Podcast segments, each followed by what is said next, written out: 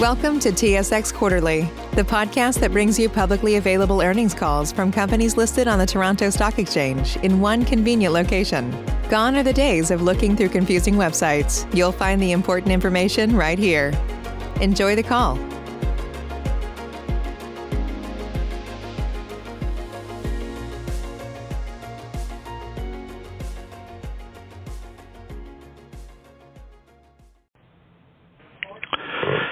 Greetings and welcome to the Industrial Alliance first quarter earnings results conference call. During the presentation, all participants will be in a listen-only mode. Afterwards, we will conduct a question and answer session. At that time, if you have a question, please press the one followed by the four on your telephone. If at any time during the conference you need to reach an operator, please press star zero. As a reminder, this conference is being recorded on Thursday, May 7th, 2020. I would now like to turn the conference over to Marie-Annick Bonneau, Head of Investor Relations. Please go ahead. Good morning and welcome to our first quarter conference call.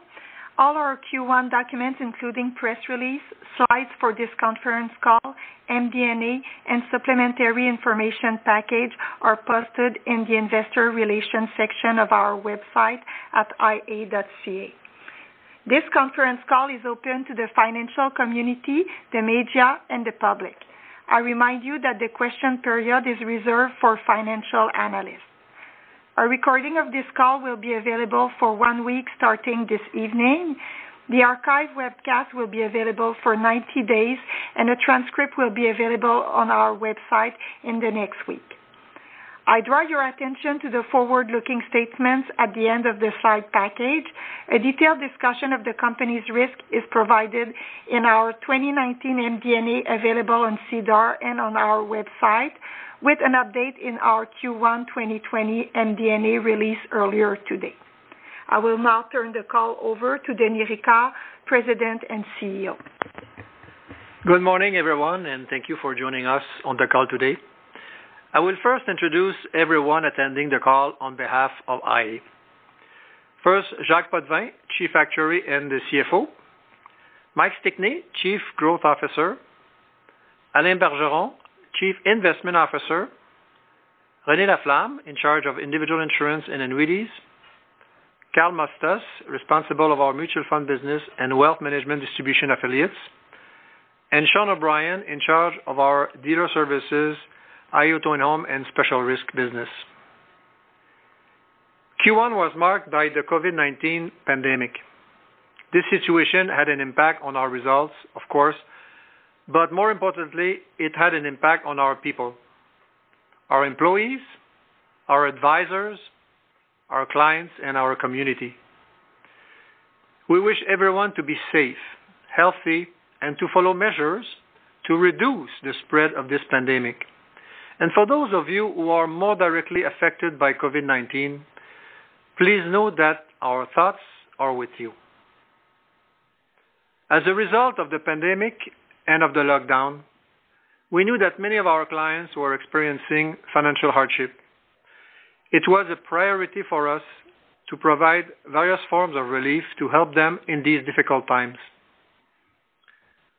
We also wanted to support our communities and since March, iA has made special donations of about $2 million to hospital foundations, health research centers, senior isolation programs, and food banks, among others. As for our operations at iA, from the very beginning, our priority was to carry out business continuity in a manner that would protect the health and safety of our employees, advisors, and clients. We were very proactive in implementing preventive measures, and most of our employees started to work from home prior to the government's request.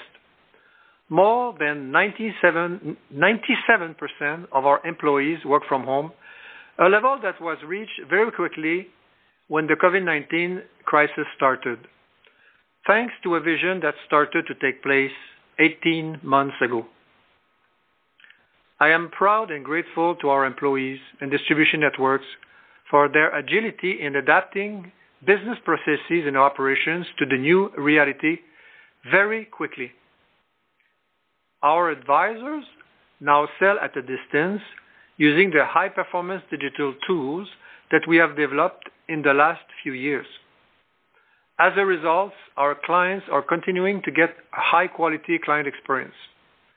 On the financial side, despite considerable uh, market turmoil, we managed to maintain our financial strength as well as the excellent quality of our investment portfolio.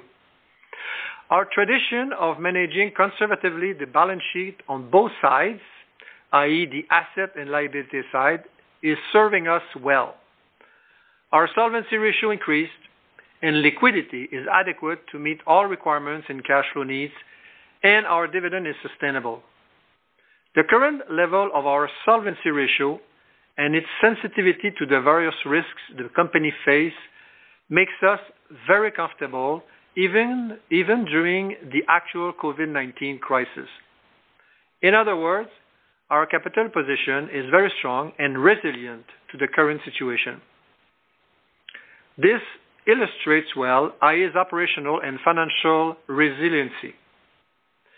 Now looking at the first quarter results, 2020 was off to a very strong start as sales were excellent in virtually all business units. In fact, even with the slowdown that started mid-March, sales results are conclusive and impressive. As for earnings, indicators were green until the onset of the pandemic. For Q1, our core EPS of $1.41 was up 10% year-over-year. On a reported basis, Q1 earnings at $0.30 EPS were affected by macroeconomics and pandemic-related items.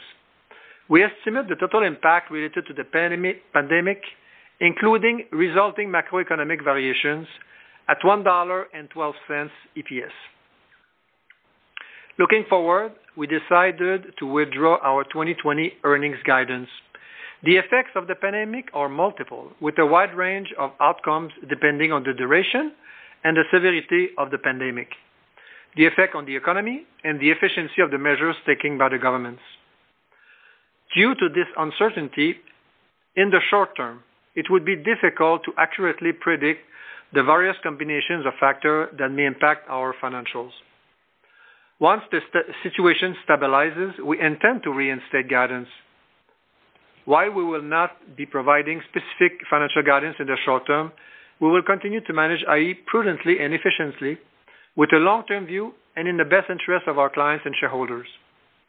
I will conclude my remarks by saying that over the coming months, our focus will be to preserve our financial strength, but also to seize opportunities that may arise from the crisis. I will now let Mike comment on business growth. Following Mike's comments, Jacques will give an update on the earnings and capital, and Alain Bergeron, our Chief Investment Officer, will comment on investments. On that note, I'll pass it over to Mike. Good morning, everyone. The beginning of the year has been very strong in terms of business growth, as evidenced by the 19% year-over-year increase in premiums and deposits. Assets under management and under administration decreased by 3% year-over-year, primarily due to the pandemic and the decline in equity markets at the end of March. Please refer to slide five for sales results by line of business. Individual insurance had a strong start to the year with sales totaling more than $45 million.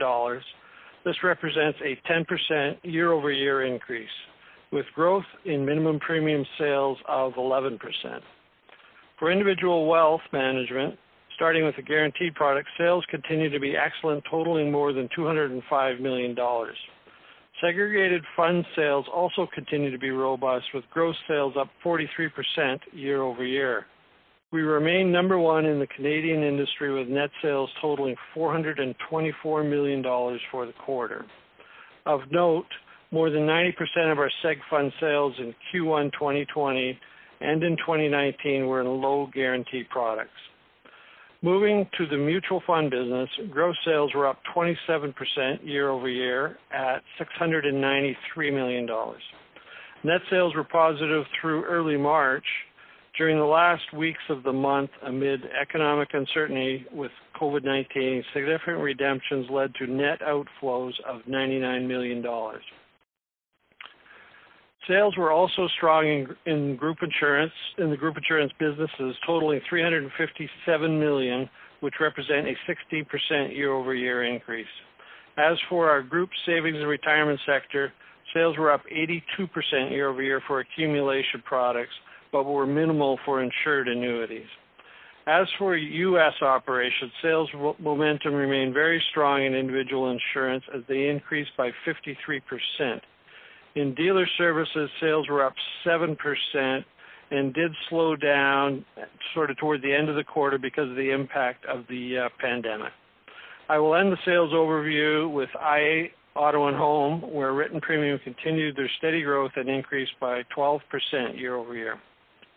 Prior to the social distancing measures and the lockdown imposed by governments to limit the spread of the pandemic, sales in Q1 range from good to very strong. Please see please go to slide six to see how we expect the COVID-19 pandemic, uh, the preventive measures, and the resulting economic downturn to impact sales in our different business units. For some business units, such as seg funds, individual insurance in the U.S., and IA Auto and Home, sales are expected to be only slightly affected, if any. On the other hand, for other business units, such as dealer services in Canada, the decrease in sales may be more important while car dealerships remain closed.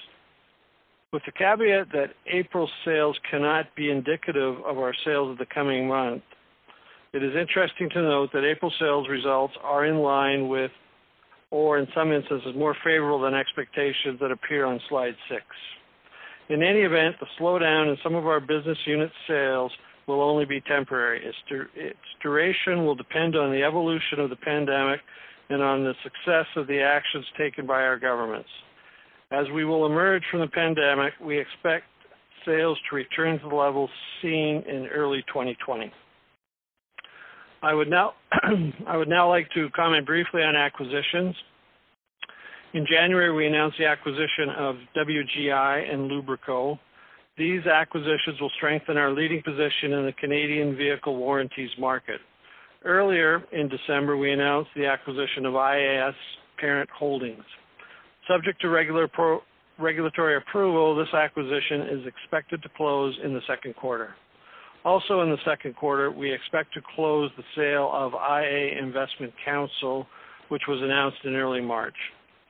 To conclude, I want to outline that the current situation has been an opportunity for us to leverage our outstanding digital platforms. These platforms are valued by distribution networks as they make their work easier, and they will continue to use them in the longer term. In times of crisis, the value of advice becomes even more important, and our distribution networks are a valuable asset for the ongoing success of our growth strategy. I will now turn it over to Jacques to comment on Q1 earnings. Thank you, Mike, and good morning, everyone.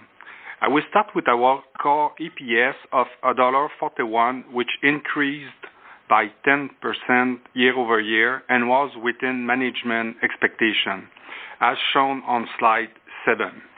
Reported EPS was lower, mainly due to the COVID-19 pandemic. Now moving to slide eight, where you can see that almost all of the deviations from expectation are related to the pandemic for a global estimated impact of -$1.12. The bulk of this deviation comes from macroeconomic variations of -$0.80, including a loss from seg fund hedging program, which Alain will explain later. A second item of importance was a goodwill impairment of $0.22 for PPI Management, which mainly stems from the pandemic.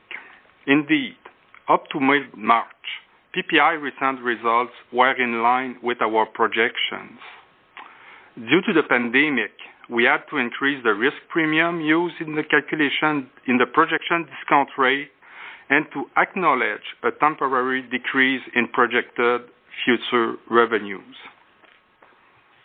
Policyholder experience will generate a $0.06 EPS total loss is detailed on slide nine. In individual insurance, the loss of $0.05 can be explained by unfavorable experience from mortality and policyholder behavior. A loss of $0.02 was also recorded on the disposal of an impaired private bond. Please note that these losses in individual insurance are not related to the current pandemic. In group insurance, the negative deviation results mainly from the unfavorable long-term disability experience. We also increased the provision for future car loan credit losses based on revised projections that take into account the economic downturn resulting from the pandemic. This provision represents an amount of $0.07 EPS and is expected to be sufficient to cover losses that may occur over the next 18 months.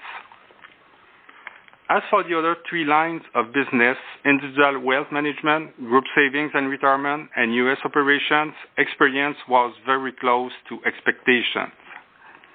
At iA Auto and Home, experience was much favorable, more favorable with a 0.11 gain due to lower claims in both auto and home insurance. Almost all of this gain was realized prior to mid-March and therefore is not pandemic related. Strain on new business accounted for 12% of sales for the quarter. This result factors in an adjustment to reflect the first quarter drop in interest rates. Without this adjustment, strain would have been within guidance. Moving to taxes, the company generated a tax recovery during Q1, mainly from the impact of the experience losses that I just mentioned, in addition to a gain due to the company's status as a multinational insurer. Please refer to slide 14 for our capital position. Our solvency ratio continues to stand strong at 137%. The ratio increased during the quarter from a debt issue in February, organic capital generation of 35 million, and the positive impact from interest and market variations. The increase was partly offset by acquisition in January, the hedging program loss, and the negative impact from credit spread widening. The latter can be explained by the widening of provincial spreads in Q1.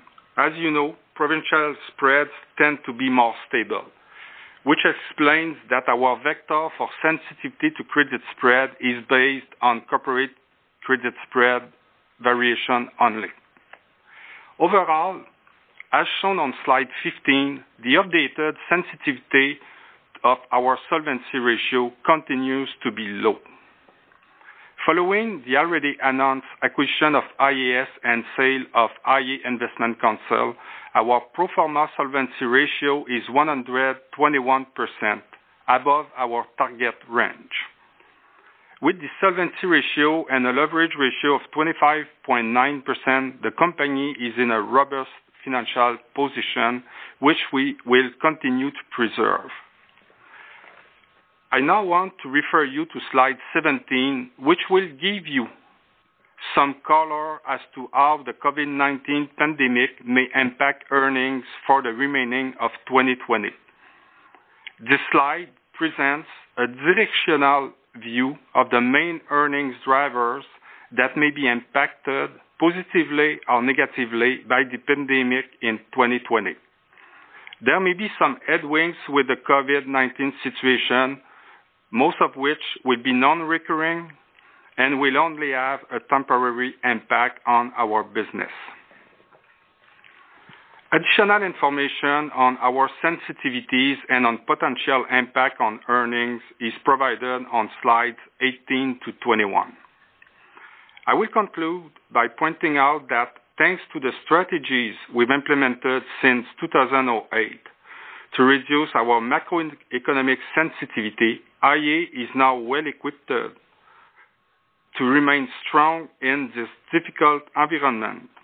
In addition to our capacity to generate profits, solvency ratio is above target, leverage ratio is sound, liquidity is adequate, and reserves are well-positioned. I will now turn it to Alain, our Chief Investment Officer. Thank you, Jacques, and good morning, everyone. Uh, as a result of the COVID-19 pandemic, uh, financial markets became extremely volatile in March. And in the management of iA's investment portfolio, our approach has always been conservative with a long-term view. Our asset allocation, the quality of our assets, our hedging programs are all consistent with this approach. And This explains why, since the crisis began, the impact on iA's assets has been, so far, quite contained in relation to the chaos in the financial markets. In addition, the approach, uh, this approach coming into the crisis gives us dry powder. As you know, a crisis often creates great investment opportunities, and we entered this crisis in a position to be able to seize some. Today, I will focus on the positioning our investment portfolio, but first, I would like to comment on our hedging program for seg funds. Our hedging programs was implemented in 2010 with the objective of mitigating the risk associated with our seg funds with high guarantees. Despite the extreme volatility in the in the market, the hedging program did its main job successfully, namely protecting iA's balance sheet. Indeed, during the quarter, at its highest point, the value of the hedged guarantees increased by 575 million. The program performed as expected, and this amount was almost entirely offset by the change in value of assets under the hedging program. I will now refer you to slide 11. It's important to keep in mind that in the long run, the main goal of this hedging program is not to be profitable, but to reduce risk. That being said, since 2010, the program generated a cumulative gain, uh, gains of 77 cents EPS up until 2020. In the first quarter of this year, in the context of the financial turmoil, the program generated a loss of 0.57 EPS, which can be explained by two main items.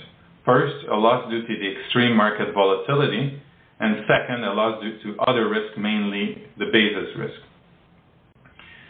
Market volatility uh, market volatility risk emerged from the difference between realized volatility our long-term volatility assumption. And in normal market and volatility condition, the program should cost less than expected and hence generate a profit. But when the markets are highly volatile, as they were in March, it's to uh, be expected to incur some losses. The more volatility, the bigger the negative impact. This is a nonlinear exposure, and the matrix on slide 12 displays this behavior.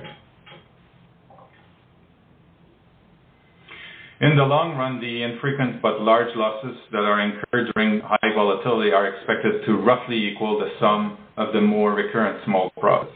And as you know, uh, the volatility in March was extraordinary. It was the most volatile month in the history of the TSX, uh, for example. The volatility of most equity markets was about 85%, which is quite extreme and explained the results. As for the second part of the hedging loss during Q1, it mainly comes from the basis risk. Basis risk emerges from the return difference over time between the funds that are held by clients and the hedging instruments in the program.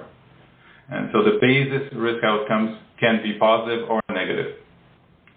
Now, a few words about the hedging program in April. The volatility in April was still high, but closer to normal. In this context, the April hedging resulted in a loss of less than 2 million, as high volatility was offset by a positive from other risks. Now, to conclude on this topic, and despite the loss that we incurred in Q1 with the program, it behaved as expected in these market conditions, and as such, it met its purpose. It protected iA against large losses of economic value associated with uh, the seg fund guarantee. Now looking at the overall investment portfolio. Thanks to the general quality of our assets, our diversification, and despite the chaotic Q1, the impact of the COVID-19 uh, on our assets has been relatively well contained so far, and our investment and our portfolios continue to be well positioned. Slide 22 presents the composition of our investment portfolio. About two-thirds of our portfolio is composed of bonds, half of which are government, and the other half corporate bonds rated BBB and higher. At 32% of overall assets, our corporate bond allocation is lower than our peers. Our direct exposure to the oil and gas sector is less than 1%. Our aggregate bond exposure to sectors such as travel, retailer, automobile, mine, and metal is just over 1%. For, as for real estate, almost half of our real estate properties are occupied by IA or by governments, and two-thirds of our leases are due for renewal after 2025. So Several months ago, uh, we mentioned that we've replaced a significant allocation of our public equity allocation to an option strategy. Uh, one reason was to protect the downside against large and sudden market moves, which also made us more effective with our capital. Now, as the market collapsed in March, the strategy behaved as expected and significantly outperformed the public equity that they replaced. Of course, we need to take risk to generate returns, but by highlighting these facts about our portfolio, I'm hoping that it demonstrates the high quality uh, of our portfolio. This then puts us in a good position to seize uh, attractive opportunities as they arise. We are now getting paid more for taking risks than a few months ago. We have room to add high-quality corporate bonds in our portfolio, and we have already started to make some purchases. At the same time, uh we're doing so in a very deliberate and prudent manner since we don't know exactly how the crisis will unfold. We always have in mind our capital and believe that to generate risk to generate attractive risk-adjusted return, we need to be very selective in the assets we buy, especially given our long-term horizon. Operator, uh, we will now take questions. Thank you. If you would like to register a question, please press the one four on your telephone. You will hear a three-tone prompt to acknowledge your request. If your question has been answered and you would like to withdraw your registration, please press the one followed by the three. One moment, please, for the first question.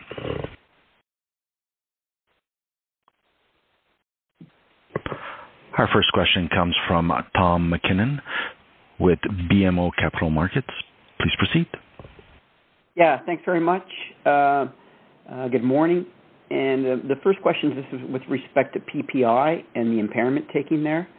Uh, is there anything unique to PPI that would, um, I mean, you've made a lot of other distribution acquisitions.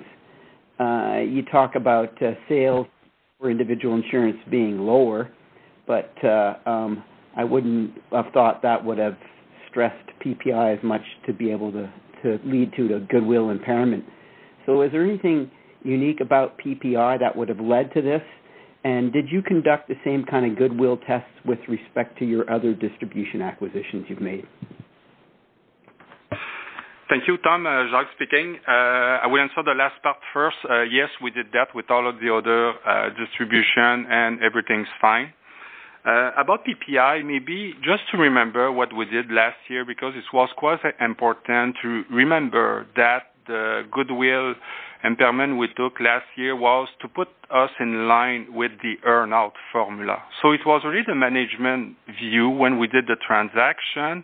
And Like Denis explained at the time, that uh, the accounting rule require us to put a big goodwill so uh, that support our view, in fact.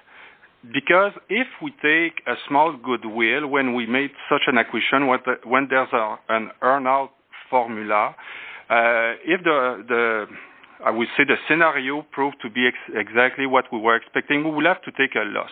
So if you remember well, we took a goodwill impairment, but the earn-out formula was a positive for us. Once that's said, what is happening with PPI right now is happening with all, I would say, MGAs into uh Canada and even the U.S., is that uh uh, distributor have to move from face-to-face meeting to non-face-to-face meeting. Also, keep in mind that PPI also do business in the very high-end market, and in that market, it's impossible to do medical tests right now. So really, the impairment is really temporary in regard of revenue. We see those revenue reducing for 2020, probably 2021. However, what we have to play with here is really an accounting rules. And that accounting rules uh, normally should be for permanent impairment. Business-wise, we see that as being a temporary impairment, but unfortunately, we have to follow the accounting rule. The other uh, element, like I mentioned in my allocution, is really the risk premium. As the spread widen uh, a lot, uh, we need to, we had to recognize that into the accounting formula for the test of impairment. So that's really what explained PPI. Yeah, maybe uh, it's Denis here. I just want to add something. And as Jacques mentioned, the, the accounting rules are the accounting rules. And the matter of fact is that uh, they are one-sided. To, and it, this is a uh, you know pretty good example where we believe that you know long-term the value of PPI is not diminished, but because uh, you know the accounting rules forces us to look at you know the short-term um, in, impact on the uh, cash flows or revenues, and also at the same time uh, assume let's say a higher discount rate. Well, we needed we had to take a you know a hit. Now, when things go back to normal, guess what? Uh, the accounting rules will not allow the organization to put back the value in the in the uh, you know the, the, the balance sheet. So it's a one-sided, uh, you know, rule, and we have to abide by that. But for us, what is more most important is that we don't believe that uh, there is a permanent, uh, you know, decrease in value when we think long term. Okay, thanks for that. And I, you mentioned that PPI, uh, you know, with no medical tests for high net worth, it's really making sales difficult. Uh, you did give a little bit of color on April sales, but maybe you can just elaborate a little bit more in terms of, uh, um, I think you said they're just doing better than expected, but uh, um, maybe you can provide a little bit more color um, by some of your lines of business. Yeah, well, you know, uh, I think I'm going to ask Mike to, or even René, to, to go over the specifically the individual lines, but also at the same time review some of the other lines for April. Um, sure, I'll, I'll take it on. Um, so uh, uh, going by line of business, uh, individual insurance in Canada had very good results in April. We are plus 14%, but that's probably not indicative of what's coming. We expect that to kind of uh, trend down because there's a lag in the sales process, as I'm sure you're aware. aware. Seg fund sales are up 11% in April. These are year, you know, year-over-year numbers. Mutual fund gross sales plus 5%, employee plans plus 1. The uh, dealer business overall is down 64%. Um, no real change in GSR. Uh, SMS off 7%, and that's going to trend down because the travel insurance market is kind of dried up for now. U.S. life is up 48%, and uh, you know basically what's happened in the U.S. in the life business is we had a very strong year last year, as you know, and it trended up uh, a lot in the second half of the year, and that trend is just continuing. And uh, so, and uh, I guess on top of that, we've been, um, you know, we've been selling through call centers for a number of years, and we sort of built up capability to support remote sales, like other than face-to-face sales. So that's really become a powerful tool, obviously, in this market. Uh, my own my own view is there's probably a bit more demand out there for final expense type products, given obviously people are feeling at risk. And the other issue that's going on, working in our advantage, is you know, as Denis said at the outset, we we moved to work work from home pretty quickly, right across the board, you know, in the U.S. as well. And some of our competitors in this market in the in the U.S. life are struggling. You know, they've they've moved. Uh, to work from home too, but their service is pretty poor. So we're picking up business that way too. And then finally, our U.S. dealer business is off 14% in April. Thanks for the color.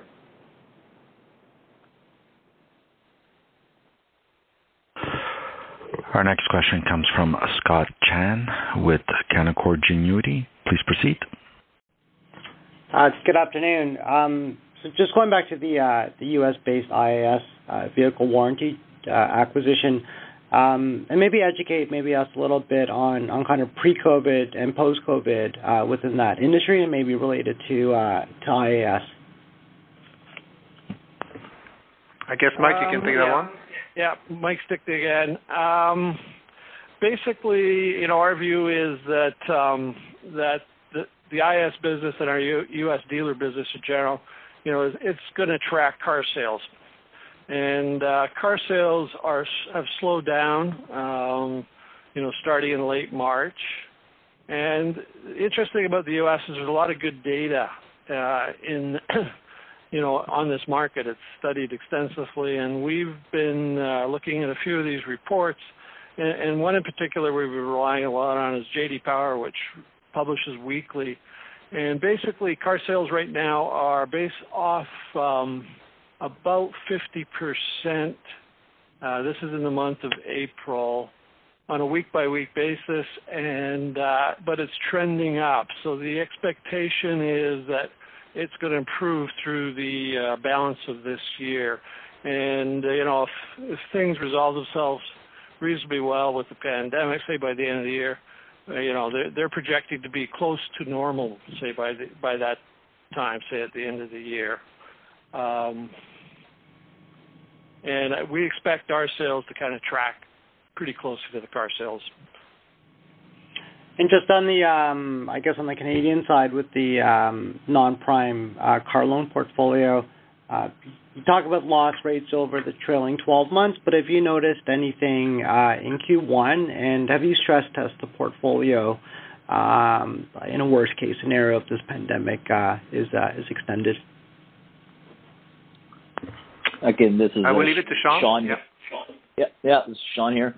So when the first part of the question, no, the losses uh, haven't uh, haven't hit yet. They probably won't hit until Q4. Um, uh, we're deferring customers as they call in. Um, we've got a pretty strict deferral process. But what we used on the assessment of the provision was we just looked at the portfolio and sort of we used Fort McMurray as kind of a proxy where you know, in a total sort of industry shutdown, there was about 25% of customers' credit were looking at deferrals to that period. And then we looked at our own experience on deferrals, which is a tool we've had in our belt for quite some time. And we said, you know, typically, a customer that has a deferral over the life of that loan will see about a 50% increased loss over the expected. Uh, then we applied that to our expected deferral rate, say, of 25%, which probably won't go that high, but uh, potentially. Um, and that's how we came up with the the provision that we took in Q1 of 9.7 million. The losses itself won't actually they'll you know come in probably later this year. It'll and as it's a gradual return to work, I expect we'll see a gradual increase of losses as people realize where their their actual financial situation. We're also seeing early signs of some some relief. You know, the COVID relief has been helping. Our customers are taking extensive use of that and also uh, um, shows the unexpected forced savings that our customers are seeing as well, just uh, given their their their isolation. But uh, that's that's what we're seeing on that side. Okay. Thank you.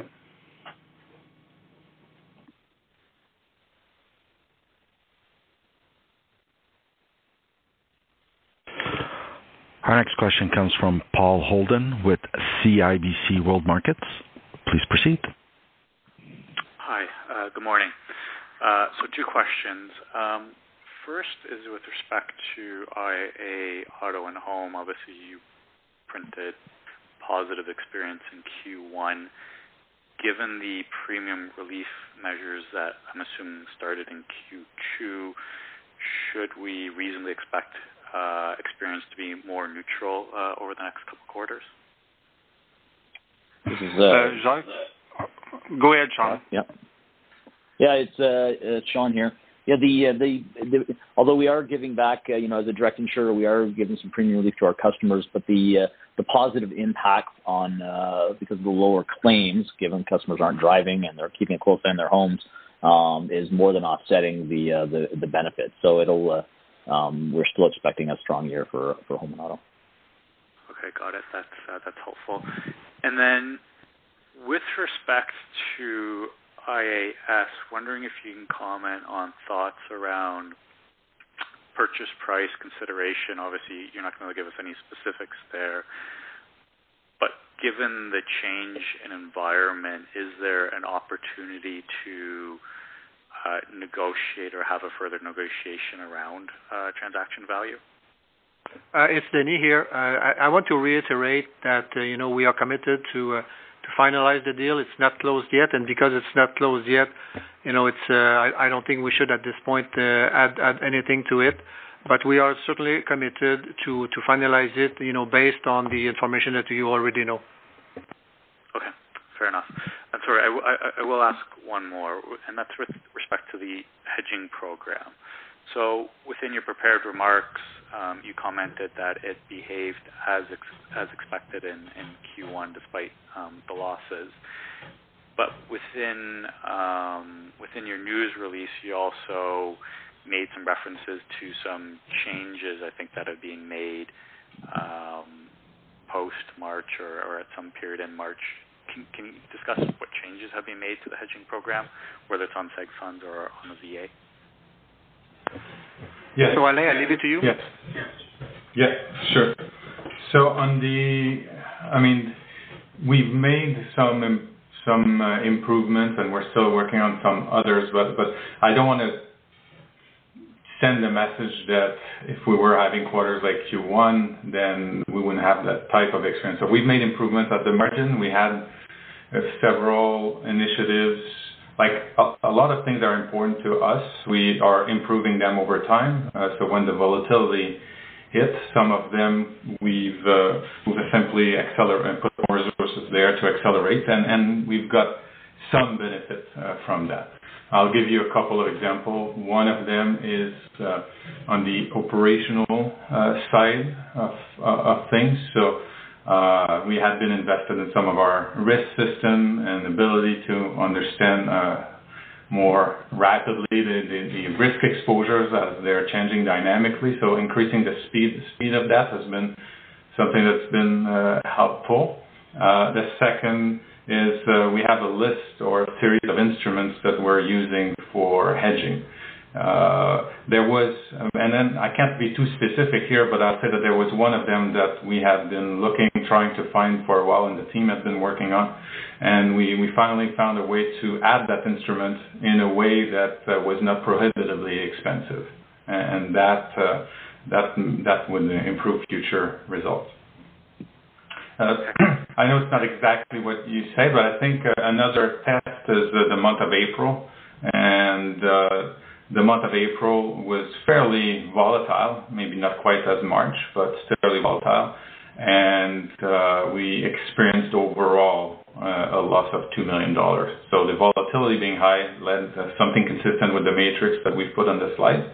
But then some other risks, like the basis risk, uh, was positive. Got it. Okay. I'll leave it there. Thank you for your time. Our next question comes from Meny Grauman with uh, Cormark Securities. Please proceed. Hi, good afternoon. First question is on slide six, you note that uh, in the U.S. Dealer Services business, that you don't expect it to be as affected as Canada. I'm just wondering what are the factors that are driving that uh, relative performance, U.S. versus Canada, or the expectation of the relative performance? Well, I guess it's Mike Stickney here. Um, you know, the way I look at it is, you know, obviously there's two different countries. Things are a little different in the U.S. Um there's b you know the whole political environment's different. There's less of a social safety net, and there's just more pressure too for the economy to open up. And so a good example here in Phoenix is car dealers, car dealerships rather, never shut down any time over, you know, since COVID started up.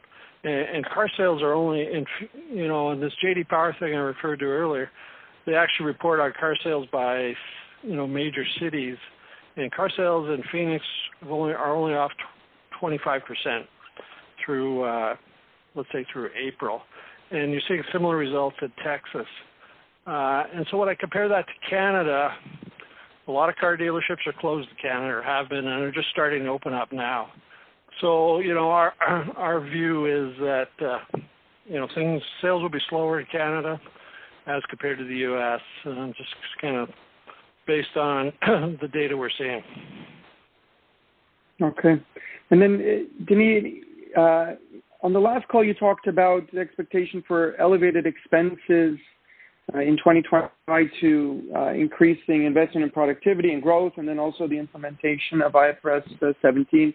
So I'm wondering how you would revise that outlook on expenses uh, given everything that's happened and your outlook.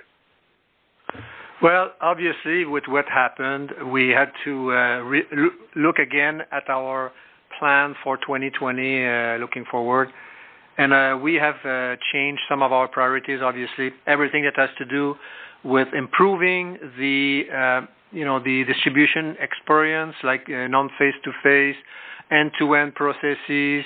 Um, we've uh, put our money there because basically, you know, we we want to make sure that the revenue are are going to be there.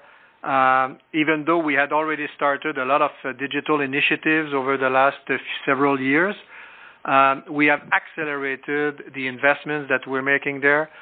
So um, you know we uh, you know at this point we uh, we are tightening up uh, our expense expenditure, but we are reallocating it towards where is it that it's going to make much a difference in the COVID environment.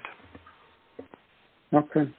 And, and then just finally for me, what's the risk of elevated claims coming down the pipe uh, from COVID, specifically in, in special uh, market solutions group? But I don't know if there's any other areas like the, the travel part of that. Are there big claims that we could potentially see from that uh, from that business? Uh, Jacques speaking. No, uh, for uh, SMS uh, division, uh, pretty much everyone are at home. They are not traveling. It's very short-term uh, businesses, so we're not exposed to that kind of travel experience. So we would be pretty good with that. Yeah, I know. I know that you know in the industry there were some concern about the uh, you know the cancellation of trip insurance type of uh, you know uh, benefit, uh, but uh, we we don't have a you know much much exposure there. Thank you. Our next question comes from Doug Young with Desjardins Capital Markets. Please proceed. Hi, good afternoon. First question is for Jacques. Just on slide 18, just the equities backing liabilities, it looks like the floor moved down to 11,700 versus 13,000. Uh, so you've got a buffer of about 13% before you'd have to strengthen reserves. Did you actually strengthen reserves this quarter? Just trying to get a sense of why there was that move from 13 down to 11. Uh, thank you, Doug, for the, question. Uh, that, part is a little bit complex because the metric we're providing on that slide is the TSX. However, our real exposure is comprised of private equity, of uh, options that replicate equity, Canadian equity, and we have a small part of Canadian equity. So the trigger, um, and as an example, private equity didn't go down uh, as much as public equity in Q1. So that's why uh, we look overall at all the decline of our portfolio, and we make uh, an estimate what's the decline in the metrics that is equal to where the, the trigger will play. But in reality, in the quarter, things will move differently from all those parts. So that's really what happened here. So the good news here is even during the worst of the crisis in Q1, we still had not deplete the stock buffer entirely, so which is a great news. And the other information I will provide, because I promised that to many investors I had discussion with uh, during March, is that if ever okay, market goes very bad uh, again, uh, what uh, we're providing, if that trigger is, I would say, reach, we are providing the sensitivity of the impact on reserve strengthening. Okay. Fair enough. And then second question, just on the hedging, the 57 cent hedging, just maybe I can, the way I think about it, the 31 cents is essentially the slippage because I think you dynamically hedge and the volatility was so significant you had to trade around that and you don't use put options, you use short equity futures. Uh, correct me if I'm wrong. and therefore that's right. Because of that volatility, that that's where that's the 31 cents. Is that correct? Yes. Yeah. Okay. Then the 26 cents is just the difference between your hedging the market and um, versus the actual performance of your funds. So that's the other component. Do I do I have that right? I would say 95% right. The other part is the, uh, I guess it's, it's the hedging instruments that, uh, so for example, a, a, manager could have a benchmark of the TSX composite, but it's expensive to trade in and out of the composite, so we trade the, SN, the uh, TSX 60. And so there's a small spread in normal time, and in, in a when there's big volatility, these small, even though they're highly correlated, these small basis, the small basis risk can uh, can increase, and it, and, and that's part of that other number. So in the first part, uh, have you thought of or have you shifted over to use more put options where volatility is more embedded in, and so you don't have that same level of risk, or is it still too pricey to do so? Yeah, no, you're right. This is uh, at the center. I mean, if I take a step back, the goal of the program, yes, is to protect the company against extremely unfavorable markets, and it's done that, right? But the second is the, to do that at a reasonable cost in the long run. And and and then buying a lot of volatility um, or like buying puts or, or selling or buying exotic options to, to offload that risk uh, makes it quite costly in the long run. Um, so that's the balance that we have to to to uh, to uh, reach, and that's these discussions are happening. Uh, they've uh, they happen between the actuaries, the business lines, the investment department, and, and but to put it in perspective, if you look at the ta- last uh, 10 years, even with this Q1, uh, there's still a 20, 22 cents of EPS that's call it in the money. But what this also masks is that the year after year cost of, of running that strategy is lower. But but this is a, a continuum, and, and finding exactly the optimal place is is the is is, uh, is a challenge. But we've like they call it the department involved. I've, I've deemed that that uh, we we are aiming for a long, a relatively low long term cost.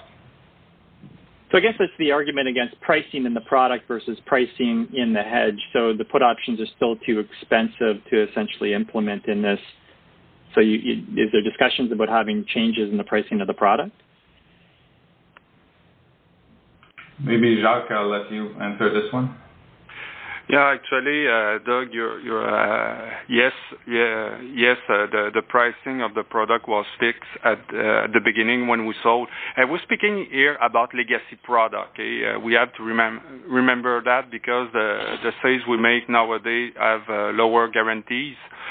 So, but so pricing of the product were there, and like Alain mentioned, long term uh, long-term uh, costs versus short-term volatility. That's really the trade-off we need to do here, and that's what we we did, and the the program worked as expected.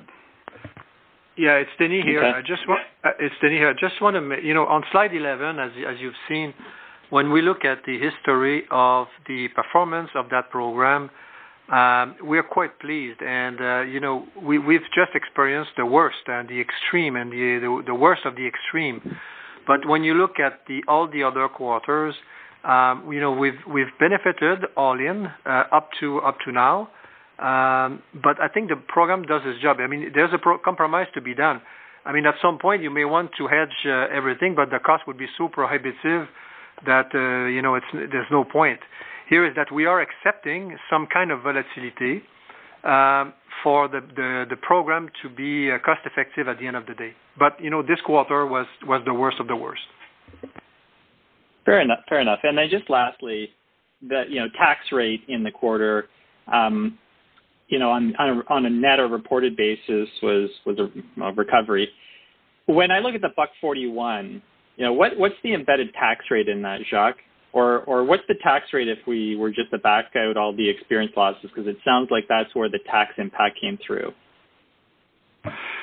If we were to re- remove all those losses, the tax rate would be favorable. Uh, we, d- we disclose uh, a gain of 4 cents coming from our status as a multinational insurer. Apart from that, it would have been right on within the guidance.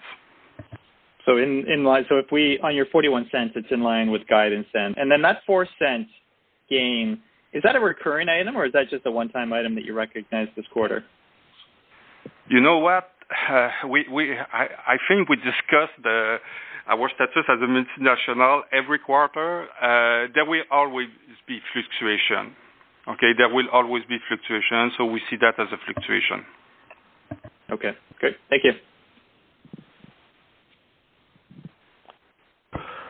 Our next question comes from uh, Steve Theriault with Eight Capital. Please proceed. Thanks very much. Jacques, just to complete the loop on the tax rate, you know, when we've talked in the past, you've talked about your that status ultimately helping the tax rate over the medium term. So, like, is there the potential for that tax rate guidance, which I think was 20 to 22 percent? Like, we're we're talking about it every quarter. Like, is there a view that that will go lower ultimately? Uh, you can rest assured that we're working to, uh, we will always work to bring that as low as possible. However, what we provided in our guidance was really with all the initiative we have in mind, what would be our expectation. So uh, this was the best we can we can do in for 2020. Okay. Okay. Um, and I wanted to ask a follow up or two on the subprime auto business. Just you gave some numbers there, but does does the the hit you took this quarter does that if I'm doing the math right does that imply the loss the losses the loss rate rising from you know the five and a half you're seeing today that maybe hasn't gone up yet to sort of six and a half or seven percent is that sort of what you you you've got in your numbers and, and as bad as you expect the losses to get over the next sort of 12 to 18 months? Sean, you yeah, want to come in? Yeah, the the seven percent number is roughly where we see it peaking uh, when the losses start to come in. So yeah, I think your math is uh, your math is good on that. Okay. And in terms of the deferrals, can you give us a sense of what level of deferral you've seen in that book uh, up until now? Yeah, so I mean the deferral process we're doing is it's uh, one month only. Uh, we have to customer has to reach out to us. The customer does have to make a principal payment to engage it. So uh, so it's kind of a handhold to assess the situation month to month. Um, and so far, we're running uh, uh, under 20% um, cumulative uh, deferral so far that we've seen, and the requests are coming off substantially in the last uh, recently. So it's uh, it appears to have peaked. Okay, thanks for that. And then last thing yeah. for me, yeah. um, probably for Jacques, in terms of uh, the sol- the solvency sensitivity disclosure on slide 13. Can you just talk briefly? Maybe it's complicated, but why the credit spread sensitivity went to zero across the board. Good observation, Steve. Actually, uh, it took that big widening of spread during Q1 to discover that the, vector we table at uh, last quarter was missing an element. Uh, actually, uh, when there's, and here we're speaking about corporate uh, spread. Uh, we're not speaking about provincial spread. So there's two there's two uh, leg to it. Uh, one in the present value of PfAD, the other one in the solvency buffer. So uh, all in all, net uh, our sensitivity is really zero there. It's only that what we provided in Q4 was missing one part. Okay, thanks for that.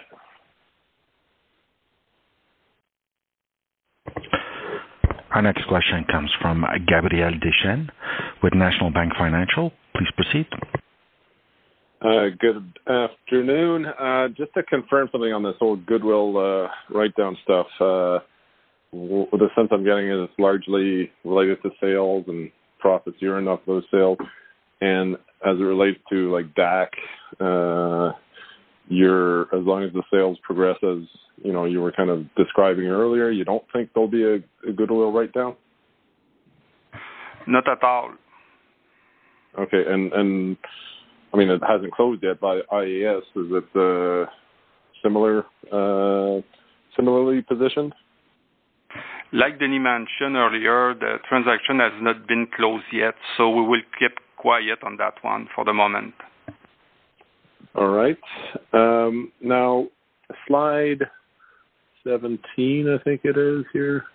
Yeah, slide 17, pandemic-related impacts. Uh, you know, you did have some negative experience items uh, in the quarter in individual insurance and group. Uh, Just wondering, you know, what you're thinking. The illustration here has three negatives to two negatives, so it's one of the worst things, I guess, that could happen um, in this list. What in the quarter do you see as maybe a recurring issue, and if you can describe those? And then what new issues do you foresee uh, materializing in the next few quarters as far as, uh, you know, policyholder behavior and other stuff goes, please? Okay, perfect. Jacques, uh, Jacques speaking. Um, I would tackle uh, Q1 first. So when I look at Q1, uh, and you have, I would say, the information on different slide here, it can be complex to follow. In general insurance, it's mortality and lapse, half and half. And here, I would say that uh, we see that as being a blip for for the moment. It's not a trend. Uh, that's not the way we see it. Is it COVID related? I will give you only an example for lapse.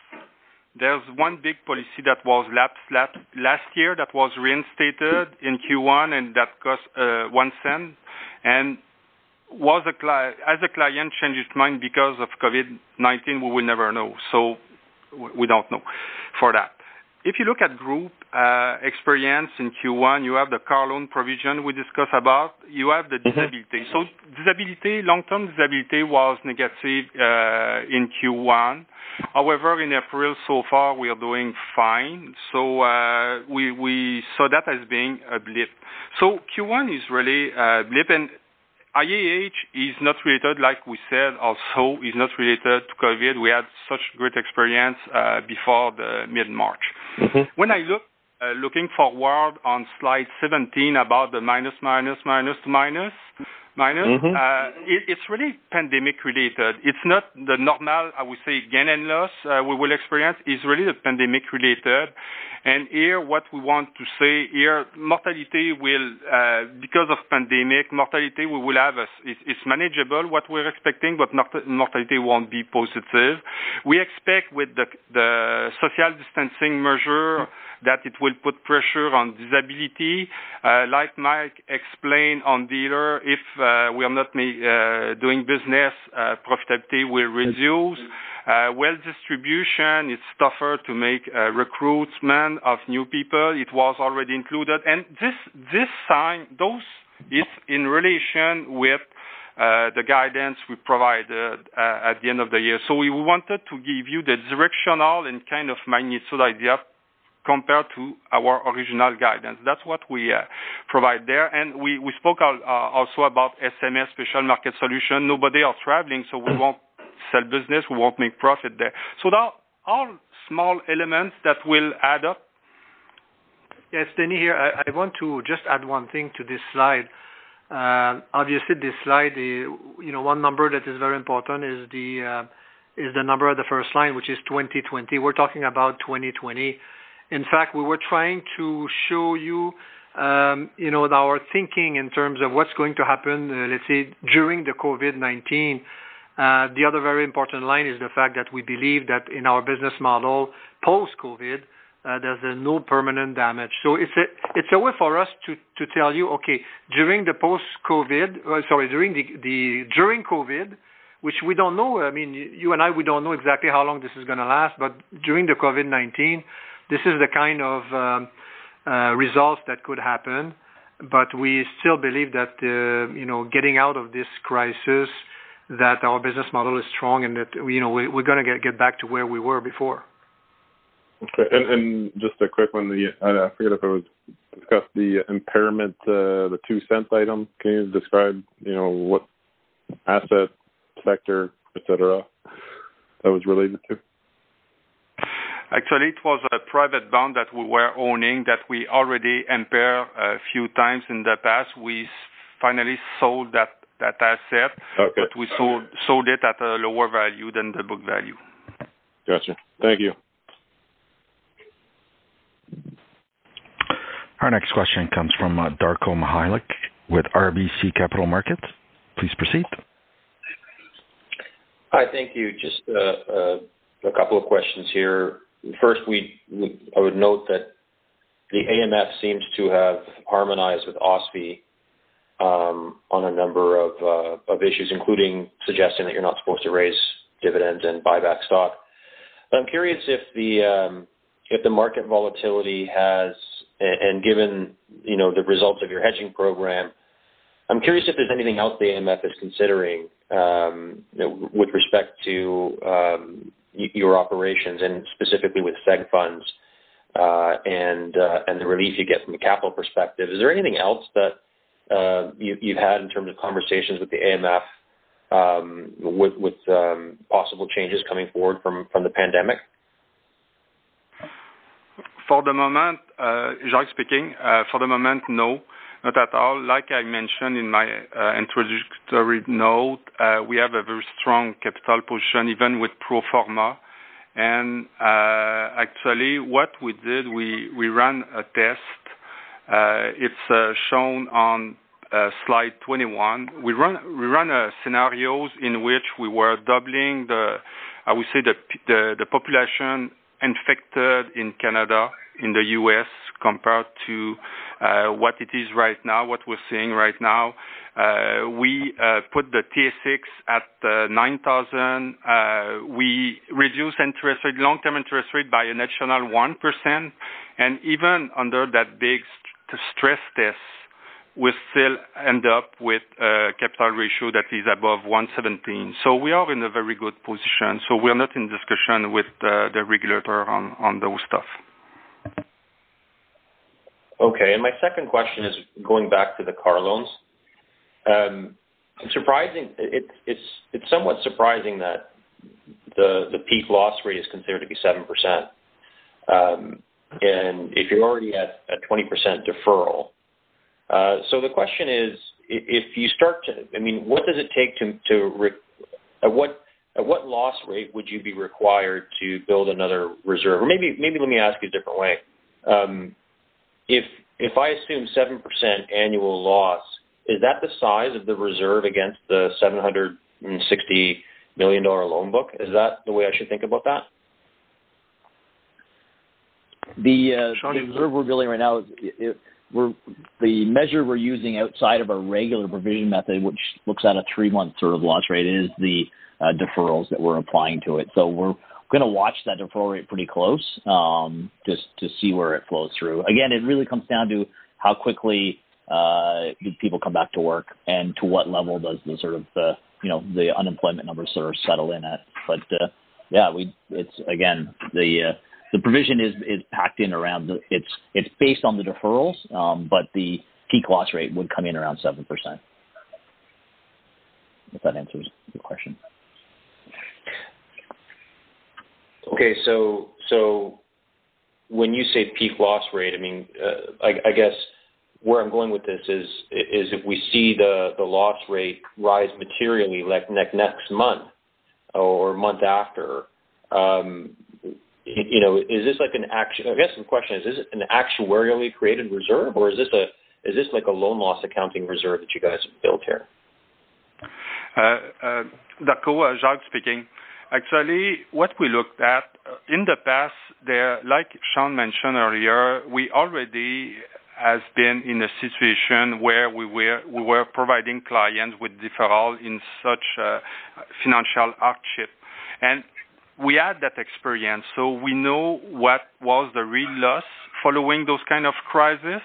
So here, what we did, we used uh, the number of deferral that was there. We put some margin on it. So we put, we work with more than 20%. For now, we are lower than 20%, like Sean mentioned, and we apply the loss, the expected loss, uh, based on past experiences in past crises. That's really what we did. So it's kind of an accounting way. There's no creativity here. So it's our really the best thing, the best value we can put as a provision. Yeah. Right. So I guess where yeah where I'm going with that is as you have a loss, um, you you will uh, recognize the loss and, and, and write down the reserve rather than having some sort of a, a, a loss versus expected loss kind of thing, right? Is that, is that I would say I would say yes. To, Uh, uh, Darko, uh, Jacques speaking again. I will say yes to that, but we will continue to monitor the number of deferral and all that as well. So there could be provision adjustment as well. So you're right, saying that if there's no additional deferral, that's exactly what you're explaining. Okay. Just a precision. If there is no additional deferrals versus the scenario Uh, of the provision, I mean, it's because we are more conservative in the number of uh, deferrals that we've used. Okay. And what's the assumption on car values? We haven't uh, we haven't adjusted the used car value expectation in the for the provision at this point. Okay. All right. Thank you. Our next question comes from uh, Sumit Malhotra with Scotiabank. Please proceed. Thank you. Good afternoon. Uh, two hopefully quick ones. Uh, first off, for Denis, you were asked about pricing for the IAS acquisition earlier. I want to ask one very specific question. Did this transaction include any material adverse change clause that does allow you to go back and either renegotiate or perhaps even walk away if the if the economic environment or other assumptions in the transaction have changed? Does that clause exist in this in this transaction? Uh, because uh, we have not closed yet, um, I will reiterate that you know I don't want to make any comment at this point. Okay. Uh, that's that's plain enough. And then the last one is on on page 19, likely for Jacques. Certainly, from from uh, the time Denis took over, it was a communication that the company wanted to reduce its its interest rate sensitivity, and we we see that with the with the IRR. Two-parter here. Uh, iA has historically been ahead of peers in in reducing any uh, ultimate reinvestment rate assumption for for what's going to be mandated. Is that something you're considering in the in the near term? And secondly, I can see the IRR is now is now down to zero, but is there any uh, is there any aspect of of the business that you would highlight to us as as being particularly impacted in the in the very near term by what's happened with the uh the long end of the curve in the last few months? Thank you, Sumit. About URR for the moment, Uh what I'm hearing from the Canadian Institute of Actuaries, I don't see there will be a URR change. That's what I see. I'm hearing, but I will continue to monitor that. There's no final decision uh there. Uh the thing is that, like you see on that slide, we uh we uh uh the impact for us is only 66 million.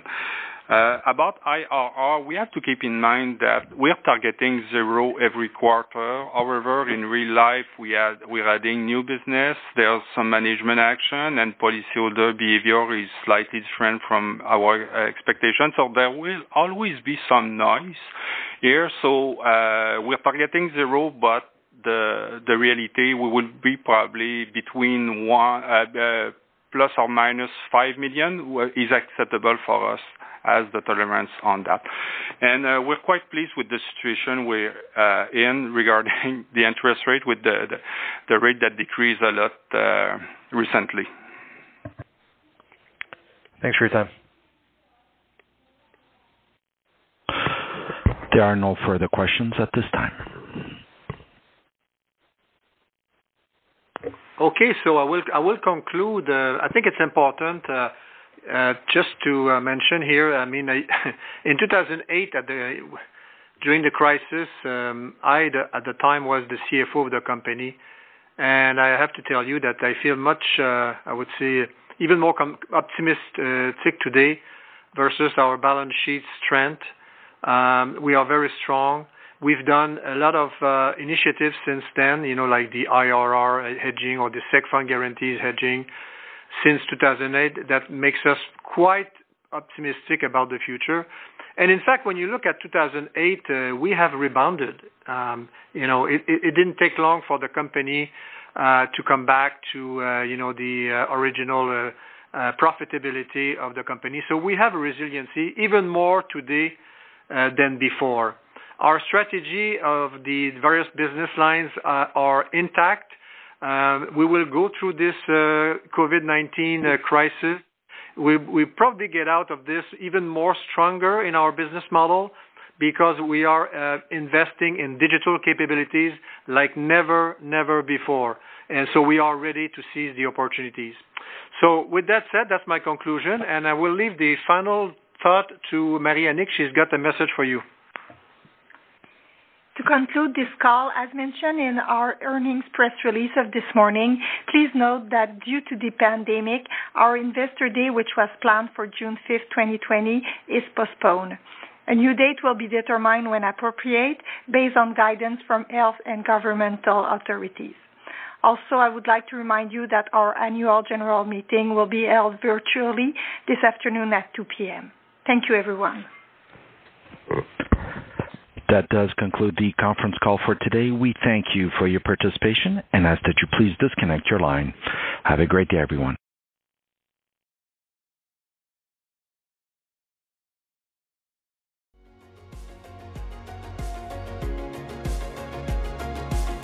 Thank you for listening to TSX Quarterly. If you enjoyed the cast, remember to leave a good rating. And remember, for any additional inquiries, please consult the company's investor relations section on their website. See you next time.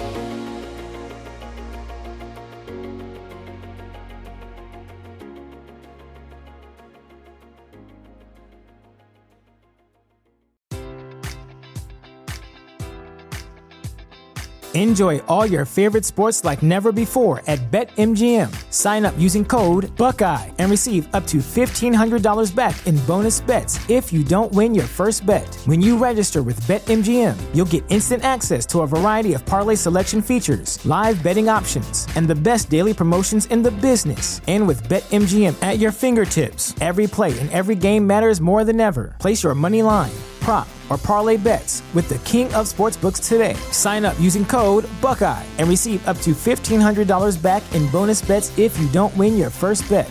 BetMGM and GameSense remind you to play responsibly. 21 plus and present in Ohio, subject to eligibility requirements. Rewards are non-withdrawable bonus bets that expire in seven days. Gambling problem? Call 1-800-GAMBLER. In partnership with MGM Northfield Park.